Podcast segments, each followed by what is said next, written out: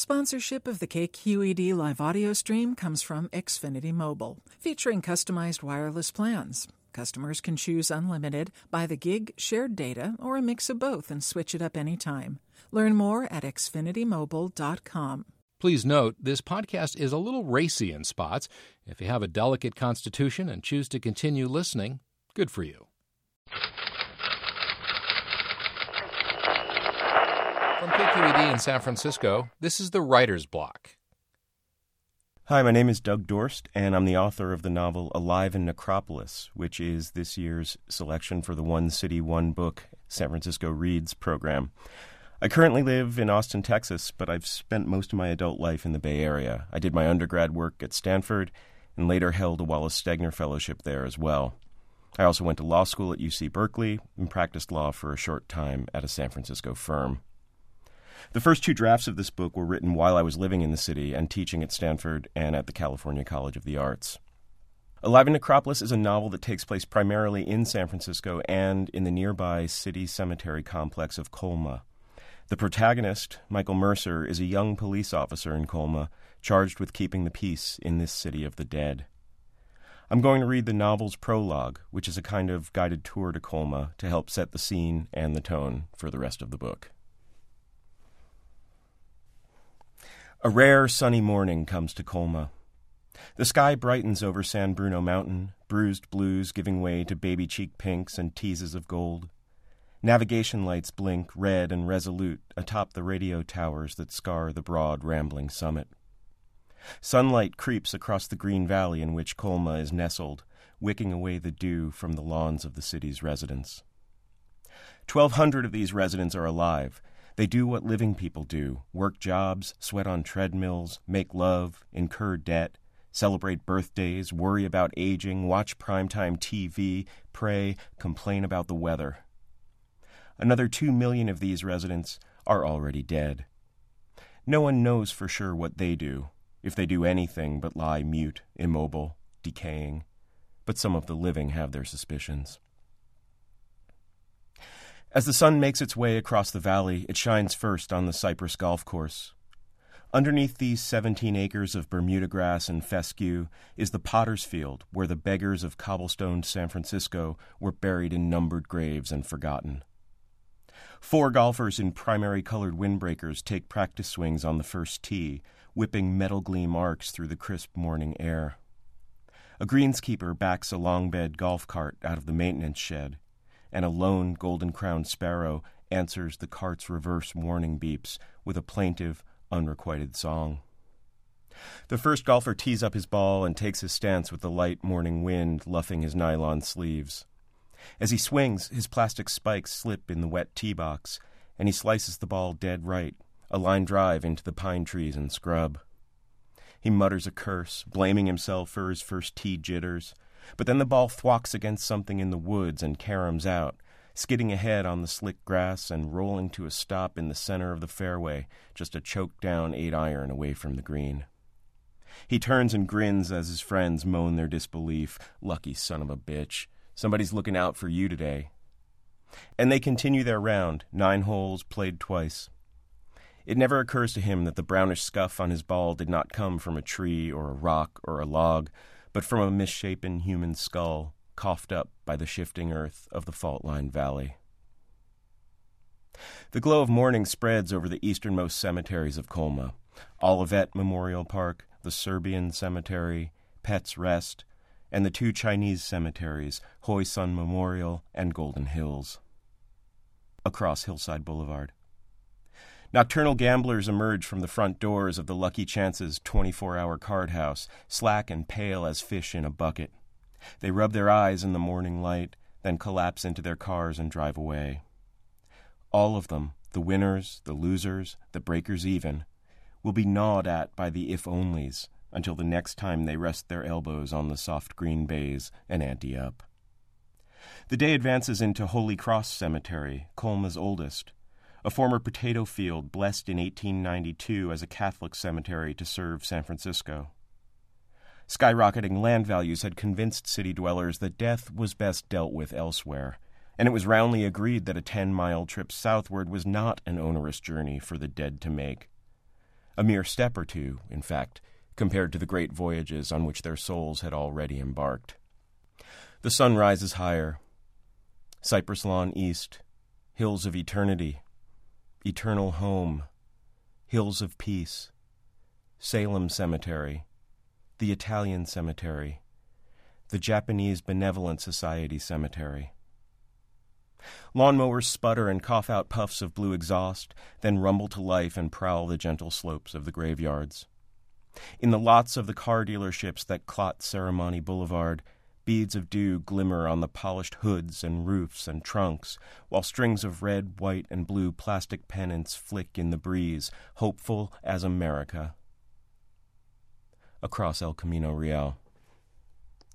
The overnight clerk at the Zesty Mart prepares to go home. He's a heavily tattooed young man whose pierced ear and nose are connected by a length of steel chain. And he wears the afternoon shift girl's name tag because he likes to mindfuck naive customers into wondering if his name really might be Mindy. He notices that, once again, several cartons of Chesterfields have vanished on his watch. He blames their disappearance on ghosts. He will never inform his manager of his suspicions, and he'll never ask to see the surveillance tape to test his theory. This coming afternoon, though, he'll crawl out of bed and join his four roommates around the house bong, a complicated maze of Habitrail tubes that once housed a gerbil named Happy. And while watching the smoke plumes rise from the mouthpiece, he will dreamily remark, Dudes, when we die, we'll all smoke Chesterfields. And although his friends will burst out laughing, thinking it's just stony talk, he'll find himself happy to believe in ghosts who jones for nicotine and remain brand loyal. It's the one belief he has that is unique and private and thus absolutely unassailable. The sun. Across Cypress Lawn West, the Greek Orthodox Cemetery, Green Lawn Memorial Park, and, finally, Woodlawn Memorial Park. The day rolls by, and 122 people are interred in Colma, this self described city cemetery complex. Mourners lift their eyes skyward as jets taking off from SFO thunder overhead, drowning out somber voiced pieties and whispered farewells. Solitary and rickety white haired people struggle up the muddy incline at Pet's Rest to lay wreaths for departed dogs, cats, bunnies, goats, horses, ocelots. Four mortuaries, ten florists, and eight monument carvers within the city limits are open for business, ensuring that the dead are admirably furnished.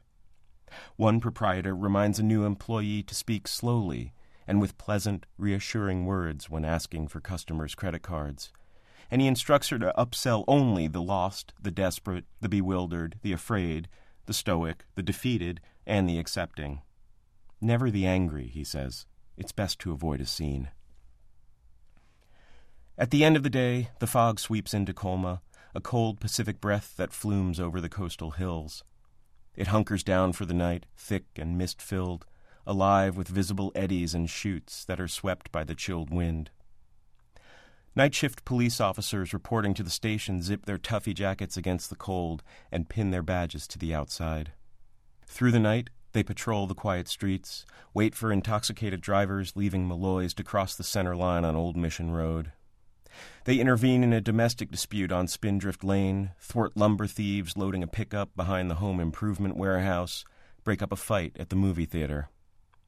They run passing checks through the cemeteries and sweep their spotlights over the fields of granite and marble, chasing away copulating kids who dart like sprites into the shadows behind mausoleums and obelisks and weeping angels, struggling to hitch up their pants or just running bare assed with their bundled clothes in their arms and their exposed skin shining ghost white.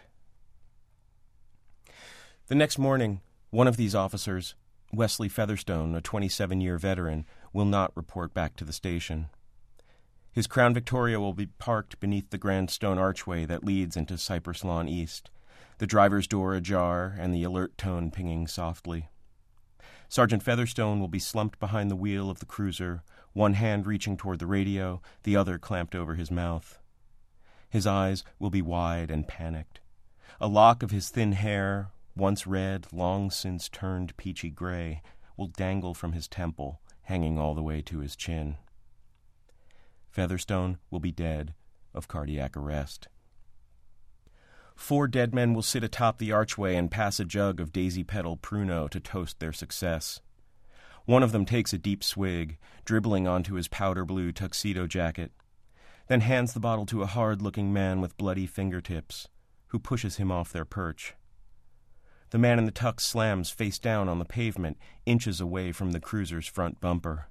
He'll yelp and howl and curse the persistence of gravity, even as his shattered bones begin knitting themselves together again, as ghost bones do. The rest of the gang will shinny down to the ground, and all four of them, laughing and swaying drunkenly, will gather around the car for a final round of taunting the sergeant's corpse. Then they'll stagger off to catch some rest. Even the dead need a little shut eye sometimes. A 20 year old Salvadoran landscaper reporting early for his first day on the job will hop out of a pickup truck, slap a goodbye on the quarter panel, and wave as his cousin drives away.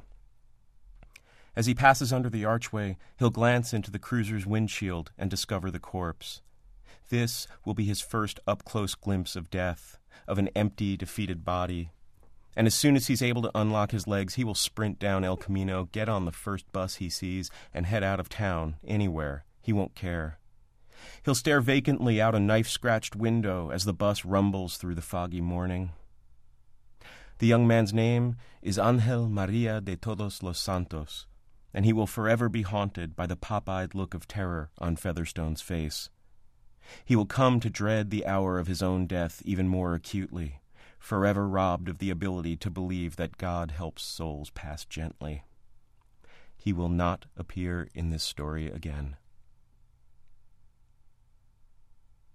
To subscribe to the Writer's Block and hear more stories, please visit kqed.org slash writersblock. The Writer's Block is produced by KQED.